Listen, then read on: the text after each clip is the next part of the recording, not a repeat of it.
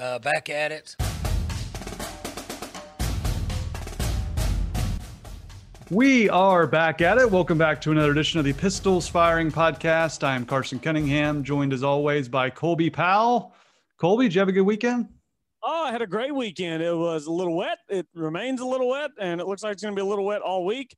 So that kind of puts a damper on my uh, plans. I've got a golf tournament this weekend, so I need to be out practicing. But Mother Nature uh, does not schedule itself around golf tournaments. So here we are. Speaking of golf tournaments, before we get to that more golf and all that, uh, we'll hear from Chris's University Spirit, your one-stop cowboy shop. Be sure to shop at chrisuniversityspirit.com. We always appreciate Chris's. It's a great spot down there in Stillwater. So if you're in town, stop by Chris's, get all your cowboy gear for the upcoming football season, the upcoming basketball season. They're going to have you covered at Chris's University Spirit. Speaking of golf, Colby, you know, Viktor Hovland, he's just 23 years old.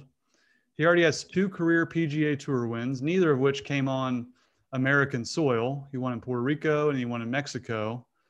And now he's won again, this time on the European Tour. And just his second career start on the Euro Tour, he wins a, a, pretty solid against a pretty solid field there at the BMW Invitational over in Germany. So Viktor Hovland adds to the uh, trophy case over the weekend. That was a lot of fun.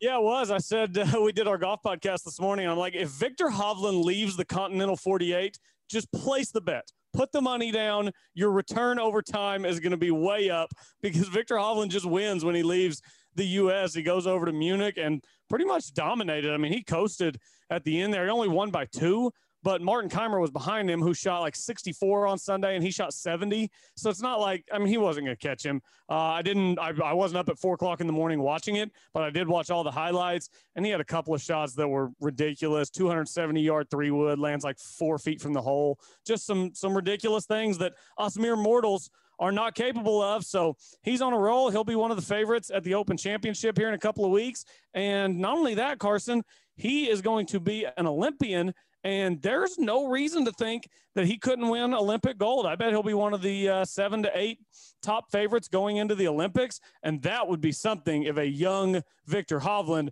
were able to, in his first appearance, uh, pretty much still very early on in his career, snatch himself up uh, a medal, whether it be gold, silver, or bronze in Tokyo. So I cannot wait for the Olympics to watch Viktor Hovland and cheer him on.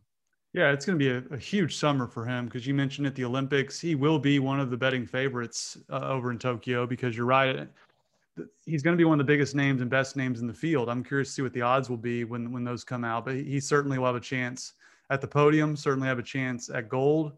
You mentioned the British Open. He definitely is going to be one of the favorites there. And also the Ryder Cup coming up in the fall. So it's a huge, huge, huge stretch for Viktor Hovland. And he, he really has put together – eight or nine months of just world class golf. He's one of the best players in the world, bar none. I think he he's close to the top ten in the world now, worldwide rankings points wise, after his finish on the Euro Tour.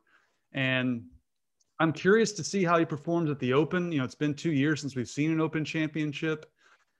He played so well at the U.S. Open and the USAM at Pebble Beach which Pebble Beach would never be confused with, you know, a European uh, British Open style golf course. But I will say it does bring in far more iron play, far more around the green play. And that's something that Viktor really thrives in. Obviously, the iron play, the, the long approaches you mentioned, he's he's he's probably top five in the world on just long approaches. And there's gonna be plenty of those at the open. But I think the difference for Viktor now, where he is now in his professional career versus when he first got on tour, is his around the green game is no longer a weakness, and in fact, it's it's one of his strengths. I think he he might lead the tour in, in uh, chip ins from around the green. He's that good at it now, and that's what really kind of steadied his round in the final round at the BMW. Was he he missed a few greens, and when when he did, he knocked it in there close and had some stress free pars. So I I cannot wait to see him this summer, and specifically in in the Open Championship. That's going to be just fascinating to see how he performs there. Yeah, I was curious. You said top five in the world on long approaches. So real fast, I just Googled approach shots from 200 to 225 yards, PGA Tour 2021. Viktor Hovland, third in the world in approach shots uh, from 200 wow. to 225, averaging 33 feet from the hole, Carson. From 200 to 225, he's averaging 33 feet from the hole. Uh, to give you some sort of indication of drop off, like uh, let's go, Bubba Watson, who was close in this last week's event He's tied for 69th in this category at 41 feet, which is a huge difference 33 feet to 41 feet. Uh, Viktor Hovland is so, so good from far away from the green. So I, it, it's weird because he has so much success, but he's streaky. Like he had this early season run where he had Torrey, uh, and he had another start down in Florida where he was real high up.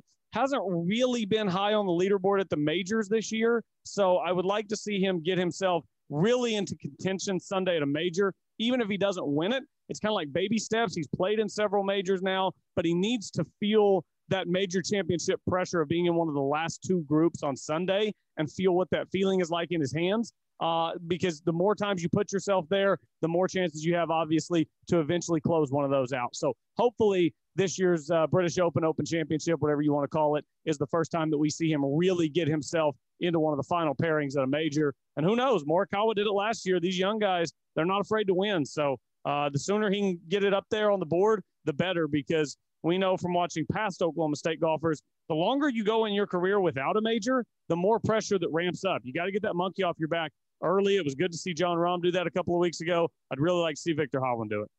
Me too. And the long approaches you mentioned and the pressure that you mentioned, he was feeling a little bit of pressure at the BMW. I know Kaymer was only was a few shots back he finished so early, but Viktor's so fearless in the face of that pressure because on 18, he just he goes for it on a par five, just hits a three wood from I think more than 250 yards out, you know, pin high on the green. Obviously, won in the tournament. I mean, most most players feeling that type of pressure, nursing a two shot lead, would lay up there. And Viktor's like, nah, I'm hitting three wood and I'm gonna hit on the green. And sure enough, he did. So he he he does handle pressure well. His two wins were really close wins. He had to drill a long birdie putt for his win at Mayakoba. So I am fascinated to see how he handles British Open style pressure. And uh, Viktor's going to get a couple of weeks off. He says he's going to just hang out in Norway, visit some of his old friends in, in Norway for a couple weeks and get rested up for the Open Championship. So uh, can't wait to watch him play some major championship golf. Although I'm not looking forward to rooting against him in the Ryder Cup, Colby. That's going to be a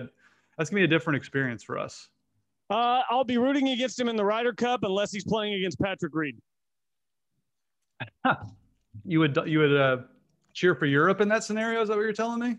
Uh, so I mean, I'm obviously cheering heavily for the USA to win the Ryder Cup, but I can't cheer for Patrick Reed. I can't do it. I despise everything about who he is. I can't do it. I can't make myself do it, whether it's team, whether it's the other. If Patrick Reed plays four matches, I hope he goes 0 and 4 and the USA wins a bunch of others. That's obviously me trying to kind of pigeonhole a perfect scenario where I end up double happy, where Reed loses all his matches and the USA still wins. But if it was if it was Hovland and Reed in singles on Sunday, I'm pulling for Hovland. US has a bunch of other good players that can get it done. So I uh I, that's the one scenario where I could find myself rooting for a foreigner in the Ryder Cup.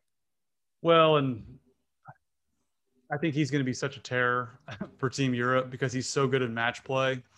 Obviously, singles, uh, alternate shot, he played pretty well at times with Kris Ventura this year at the Zurich. So he, he fits the Ryder Cup format so well from all of his experience at Oklahoma State. So uh, you're gonna have plenty of opportunities to root for him, I think, in the next 10, 15, 20 years.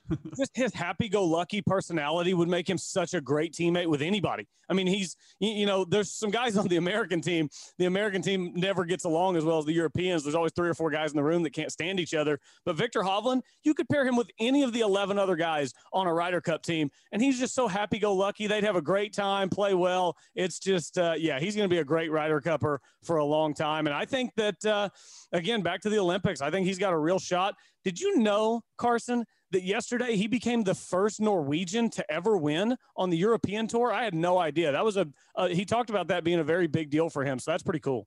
Yeah, there just haven't, there haven't been very many Norwegians on at the professional level, really. I can't even really think of any. Most of them come from, from Denmark or like Thorbjørn Olesen or, or Sweden, obviously with Henrik Stenson and Alex Noren and a lot of players from from Scandinavia, but for some reason Norway hasn't had very many representatives. Now him and his college teammate Kris Ventura are you know the probably pretty much the lone representatives, and so that it's surprising on the surface, but I, I just I can't remember very many players coming from Norway. That's why it was. I remember when I first read his name playing at OSU, I was like Norway. I don't think I ever recall someone from Norway playing at the professional level. So that it's surprising, but also kind of not, just because of the lack of uh, professionals we've seen come from there But a week ago, he had an eye patch on Colby. He was nursing an eye injury, got sand in it during the U.S. Open, had to withdraw before the cut. Uh, so I posted kind of a meme on Twitter with the, the eye patch saying how it started, and then the picture of him with the BMW trophy, uh, how it's going. He, he he recovered nicely in a week. Yeah, he did. It's one of those things. Eye injuries. I don't know if you've ever had you you know scratch your eyeball or whatever. I used to wear contacts. That happened to me several times. It's so bad and so painful when it's happening but it doesn't last that long. None of the ones that I ever had lasted that long. They all healed up pretty quick as long as you leave them alone and make sure that that it's all good. But when it's happening, when there's actually something in your eye scratching it, it is the worst, most excruciating pain. So uh, he was he tried to fight through it until he realized he wasn't going to make the cut, and then he was like, you know what? Let's get off the golf course, go put some eye drops in, an eye patch on, and uh, so glad that he got over that quickly because teed it up a few days later in Europe and got himself a win. So uh, I think he's playing again before the Open Championship, and then he'll play the Open Championship over there. So he's not coming back uh, to the U.S. until after the Open. So he'll be over there for a while, and that might be an advantage for him. His body will be acclimated to the time. You know, he's from there, so he's kind of used to it. So he'll definitely be at the top of my list to watch going into the British.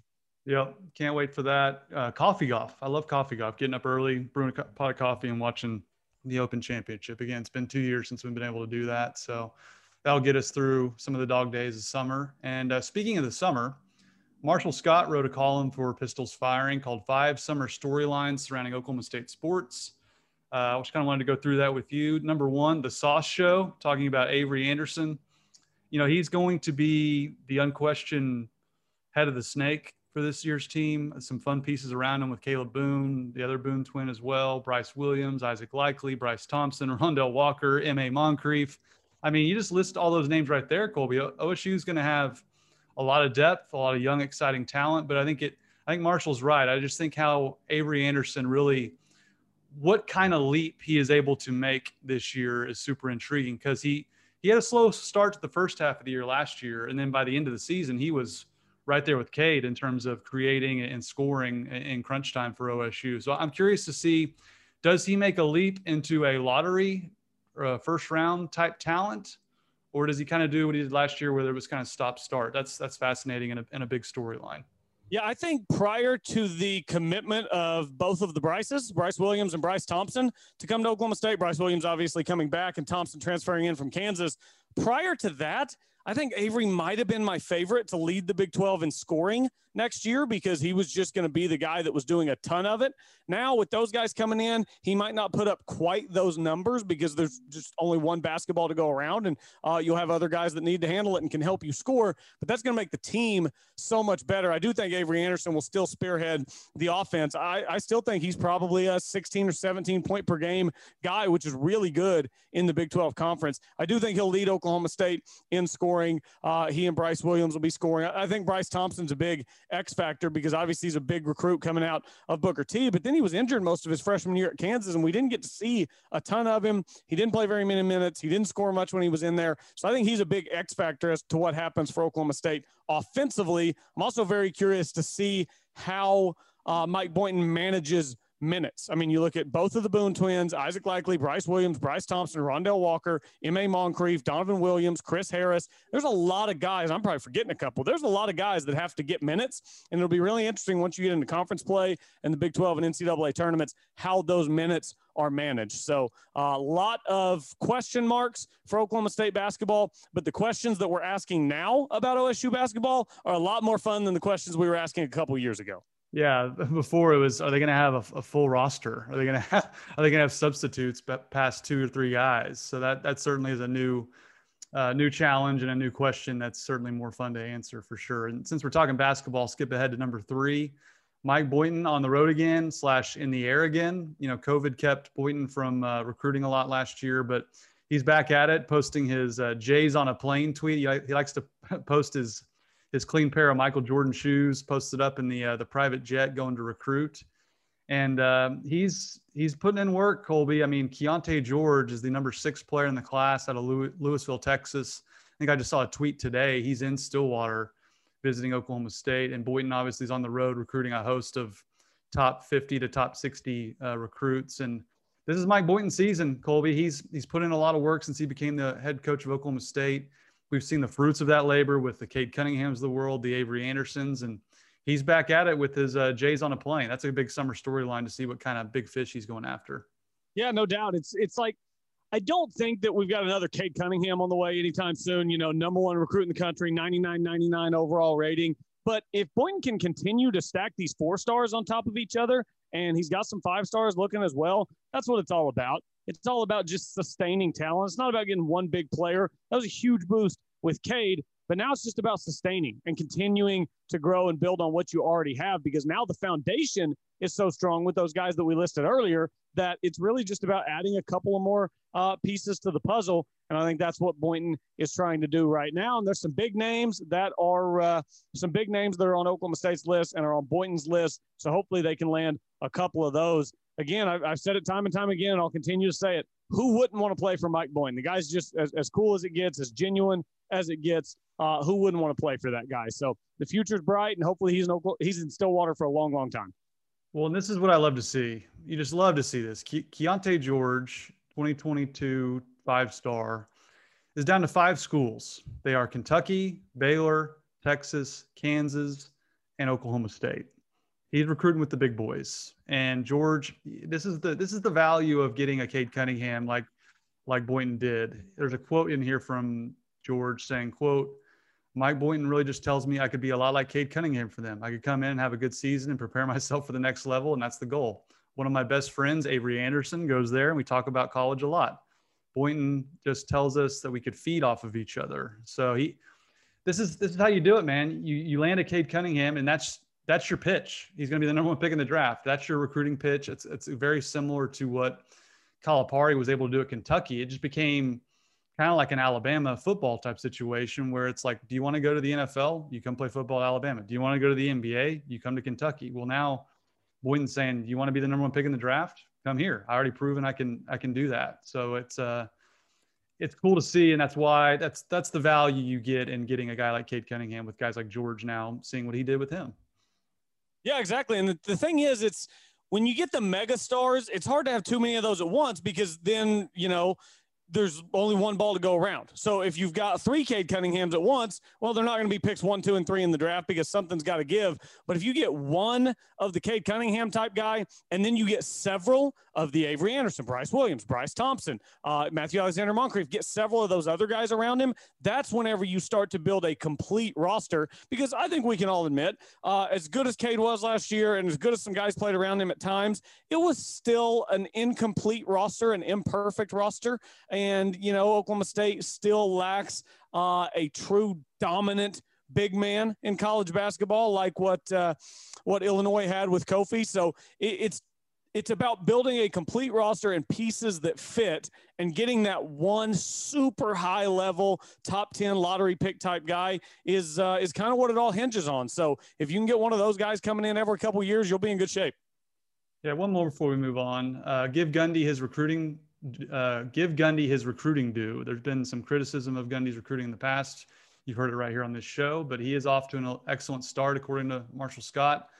All the visits this month have seemingly only solidified that. They do have two four star tailbacks committed, a highly touted quarterback, a rising six foot three corner, and Braylin Presley, you know, Brennan's younger brother, who's one of the best players I've ever seen come out of the state of Oklahoma, who's gearing up for his senior year at Bixby. So Gundy appears to have uh, upped his recruiting game. I mean, he has gotten skill talent over the years on offense. We, we all know that with the Tylan Wallaces of the world, and the list can go on and on.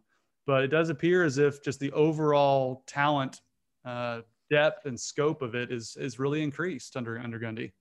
Yeah, absolutely. It's uh, you know, I've I've been saying you got to give him credit for what he's done since it all blew up last summer. I'm looking at 247 recruiting rankings right now for the 2022 class. Oklahoma State currently sits at 22nd. And if they were to finish at 22nd, that would be I'd have to go back and look at year by year, but I'm pretty sure I did this a year or two ago. I think 22 would be the highest finish Oklahoma State's had since Gundy got there. Again, I would need to go back and verify that, but I mean Oklahoma State's two school uh, two spots ahead of a school like Missouri right now, three spots ahead of Oregon, four spots ahead of Georgia Tech, uh, not Georgia Tech, Virginia Tech, schools that typically out recruit Oklahoma State. Uh, so Cowboys are doing a good job right now, and it, it's just you got to keep it rolling. It's it's still so early in the process. Oklahoma State sitting at 11 commits right now. Most schools are between eight and like 13. You have an occasional outlier like uh, Boston College, for example. Boston College uh, is eighth right now in the country in recruiting. Well, it's not because their average player ranking is high. They've got 19 commits. Their average player mm-hmm. ranking 86. All the schools around them are in the 90s. So uh, it's more number of recruits there as opposed to uh, to overall player rankings. But Oklahoma State's doing really well, so hopefully they can keep it rolling. Gundy's doing a good job. Speaking of Gundy and the football team, I want to move on to again. You can go read uh, Marshall's column on PFB of some other storylines we didn't have time to get to. But uh, speaking of football, the hardest players for OSU's offense to replace in 2021, Marshall uh, picked four guys.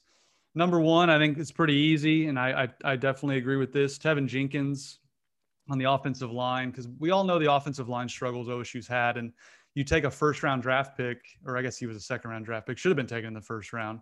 You take a guy of that level of talent from as, as Teven Jenkins and take him off an offensive line that was pretty hit or miss last year. That that to me is clear and far away the, the number one person to replace on the offense for me. Yeah, it is for me as well. Uh, I think there's a clear one on offense and defense, and, and Teven's it on offense because you just you always knew what you were getting from Teven. Even when you didn't know what you were getting elsewhere, you always knew what you were getting from him. He was the leader, he was the anchor, and now you had an offensive line that was very so-so with Teven Jenkins. Now you've got to have an offensive line without Teven Jenkins. I don't know exactly what that looks like. Hopefully it looks healthy because I think what we've seen in recent years and in years past is Oklahoma State has a decent starting five up front. They're not going to win the Joe Moore Award, uh, but they're not going to be a complete and total liability. But then one or two guys to go down on that offensive line. It always happens. It's part of the game. But one or two guys go down on that offensive line, and then there's no experience, there's no depth, and it's like we saw with Rudolph and Washington their senior year in that TCU game. They beat Pittsburgh by like 90 points in uh, in in Pittsburgh, and then they come back to play TCU first conference game at home, and right guard goes out, right tackle goes out, and you get absolutely dusted because TCU blitzes you on the right side for 60 minutes. That just it can't happen. Sometimes you've got to catch the breaks with injuries, and I don't feel like Oklahoma State has at offensive line. So hopefully, whoever the starting five end up being can play most of the season together because that's the one position where I feel like injuries have just decimated Oklahoma State in October and November these past few years. Yep, and I they, have been totally decimated, but I, I did think they played better down the stretch at the end of last year. Uh, specifically the bowl game, I thought they they blocked pretty well. Um, I think I think Atkins done a decent job, and I'm curious to see how they get that offensive line gelling. Hopefully earlier than they did in the season, and hopefully they avoid the injury bug like they'd had in the, the first game of the year against Tulsa when they they were subbing guys out that hadn't played the certain positions they were putting them in, and it was kind of a kind of a musical chairs situation there, but can't wait to see Teven in the NFL playing Chicago. Uh, hopefully, hopefully blocking for uh, the uh, Field instead of Andy Dalton because for some reason the Bears are still talking about Andy Dalton being the quarterback, which is I love Andy Dalton. Hilarious. Ginger got to stick together. I yeah, the, the Red Rocket. Hopefully, uh, he'll be carrying a clipboard and Teven yeah. will be blocking no, I'm, for. I'm a huge. Uh, I'm a huge Andy Dalton fan, but yeah, I think it would be crazy to play Andy Dalton over Justin Fields. I think it's a little crazy here that Marshall has Chuba Hubbard number two. I would have gone Tylan Wallace. Where do you stand?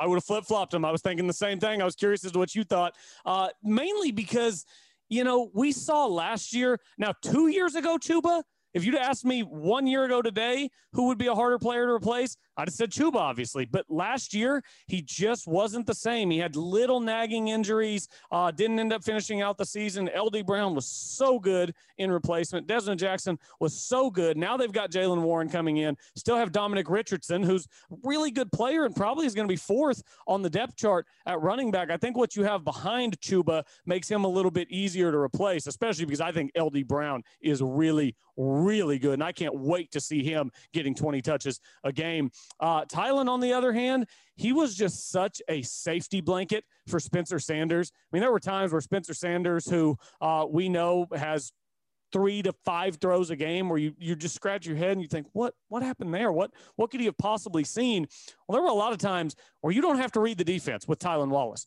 You just look out there, okay, Tylan's to my right. I'm going to throw it to him. I, I, just think that is so, so tough to replace. And we saw a great bowl game performance. We saw great performances late in the season from Tay Martin and Brennan Presley, but it's very small sample sizes. We don't know if Oklahoma State is going to have a true star at receiver like Tylen. So uh, I think we're on the same page. I would have flip flopped those two.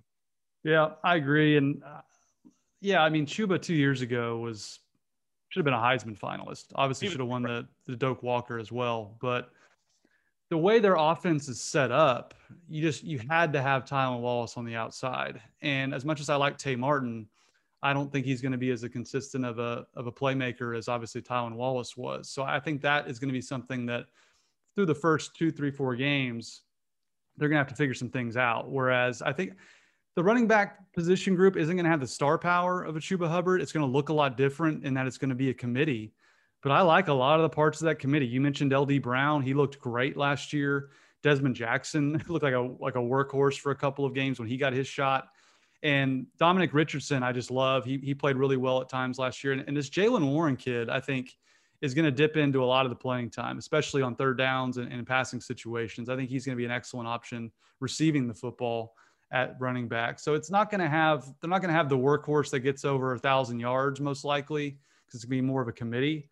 But I think that's a good thing in, in the modern day, you know, game of college football and even in the NFL. Like committees is kind of how things operate, and I like the committee in that they're all kind of different. You know, the LD Brown's different than Dezmon Jackson, and Warren and Richardson are different than those three, so or those two guys. So I, I like the the makeup there, but I would definitely have Tylan there because past Brennan Presley, there's just and Tay Martin a little bit. We had a small sample size with Tay Martin. Past those two, it's a complete unknown. So I would definitely have Tylan number two. Yeah, I think so too. And then I think number four, probably pretty much in agreement, is just the uh, the one that's left, and that's Dillon Stoner. I mean, Dillon Stoner's been very solid, but it was a weird dynamic with Stoner because every time Tylan went out and he was the number one, I mean, he was he would absolutely light it up. He would just light it up. But then there'd be games where Tylan would be out there and he would disappear for three to four games at a time. He'd have a three or four game stretch where he has six or seven catches for 72 yards and no touchdowns. So uh, I don't know what he looks like at the next level, but uh, I, I, love Dillon Stoner. He had a great career at Oklahoma State, but it was, uh, I still think it was odd the way his role never seemed concrete. Am, am, am I explaining that the way I, I hope I am? His role just seemed to fluctuate so much. No, it did, and he was, you know, he's always he's always been labeled as like a slot guy. But his best game, that Baylor game where he just went nuclear, he was playing essentially like the Tylan Wallace role on the outside and was beating guys deep, making you know circus catches over defensive backs in the end zone. I, I just think he was a little miscast as a possession wide receiver when I think he could have been utilized much more down the field than he was throughout his career. And I think that's that's something that when you say we're replacing Dillon Stoner, it, you almost tend to just assume, okay, slot receiver, possession, move the chains. When some of my most more fondest memories of him were him, you know, running fly patterns down down the field, and specifically that Baylor game where he just looked like Justin Blackmon against Baylor. So it, I'm looking forward to watching him in the NFL. I think he's going to make the Raiders, and he's going to surprise a lot of people.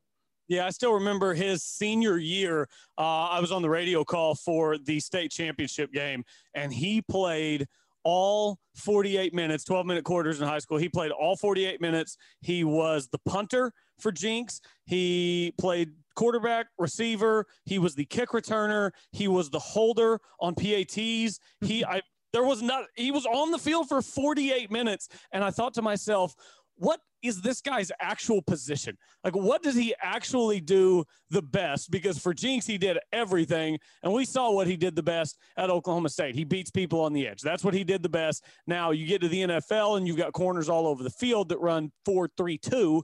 Maybe you don't. Uh, maybe you don't beat those guys down the field, but I still think that there's a place for him at the next level because he just does too many things well. It seems like to me to be a CFL guy or something like that. I, I think he'll make it in the NFL. Uh, I don't think he'll ever be an all pro guy. I don't think we'll be having a conversation in, in 10 years about whether he should be in the Hall of Fame, but I think he'll be a steady player in the NFL for several years. And uh, there's absolutely nothing wrong with that. A lot of guys would love to have a good, solid career in the NFL. that stoner man. He can play, man. I can just hear Gruden already during uh, Hard Knocks camp. That's that's not a bad Gruden. I like that stoner man. He can play. Uh, okay, that's my for my impressions for the week. Uh, last thing before we get out of here, Colby, favorite memory of the past ten years for Oklahoma State athletics. This was a tweet sent out by PFB. It got a lot of traction on social media. Just your favorite Oklahoma State sports memory of the last decade. Yeah, it's. Can I break it down by sports because I think it's so unfair. Sure me to have to pick by sport. So for basketball, I was working for Fox rolling cable underneath the basket for the Oklahoma State Missouri game where Markel Brown dunked on the dude's head and got ejected.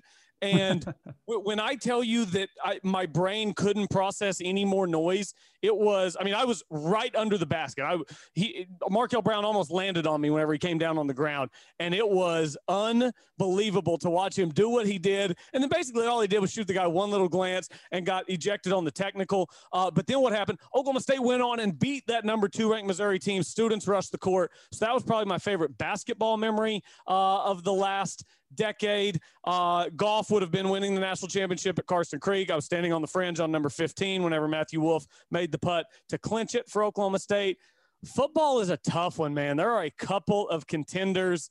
Uh, the punt return, I, I, have so many mixed feelings about because of the way Tyreek's tenure at Oklahoma State ended. Uh, but 2011 Bedlam for me, Carson, probably uh, would have been it. It was an unbelievable culmination of the greatest team that we've seen in Oklahoma State history. It was my freshman year at Oklahoma State. I started dating my now wife uh, about one week before that game was played. So that was the first game that she and I went to together, uh, rushed the field, all that good stuff. So uh, those would be those three. And then baseball would be actually, I've got a baseball and a softball for you. Baseball is Trevor Boone uh, hitting the lights out in Bricktown against Nebraska. That was just, oh, chills just thinking about it. and then softball was Samantha Show almost causing an earthquake, an earthquake when she spiked her bat after she hit a home run. So uh, that's that's probably my favorite going sport by sport. And I'm sure I've missed a few in there. Nick Piccininni at uh, at Gallagher Iba Arena was a great one for wrestling. So I'm sure I've missed some, but those are a handful of my favorites. Yeah, 2011 qualifies. Um, you know, I graduated from Oklahoma State in 2008, kind of when Gundy was first starting to get things rolling. And for whatever reason, that year in 2011, I covered just about every single Oklahoma State football game. You know, normally it's about half and half, but back then we had three people to where I was basically on the OSU beat, and I went to like every road game obviously the Bedlam game, being down there on the field, seeing OSU fans storm the field after beating Oklahoma and winning a Big 12 championship was just something that just you could just feel in the building that not a lot of people ever expected to happen. Even though they culminating in that game, they they were favored to win. Even when they were up big, just a lot of people just have so much scar tissue with Bedlam and, and losing to OU that it was just kind of this 60,000 people just taking a huge sigh of relief and celebrating all at once because they had finally won a, a, conference championship and finally beaten Oklahoma. That that's a memory that will always stick in my brain. But but for me, it was just being on the road with that 2011 team. I got to know a lot of the guys on the team. I was one of the few reporters on the road with them every single week. And when you're on the road, the game that kind of sticks out to me randomly is the Missouri game. Not a lot of people remember the Missouri yeah. game in Columbia, but they were they weren't looking very good in that game. They didn't play very well. They were down at, at, at one point in that game. They come back and win, and you're just kind of when you're on the road, like it's not glamorous at all. Like the visitors' locker rooms are always pretty run down, and there's just not a lot of things around it to where I'm. Ba- it's basically me, the team, and the opposing fans. It's almost like you're kind of in that bubble with Oklahoma State when you're on the road with them. And I'll never forget Weeden running up the tunnel and just giving a huge fist pump looking at me going, we won that one and we're not going to get beat this year. And then I, I, kept covering all the road games. And then I, I, will always remember this too. After the Texas Tech game, they beat Texas Tech 66 to six. All they have left is Iowa State. Weeden threw for like a billion yards in that game and 40 mile an hour winds.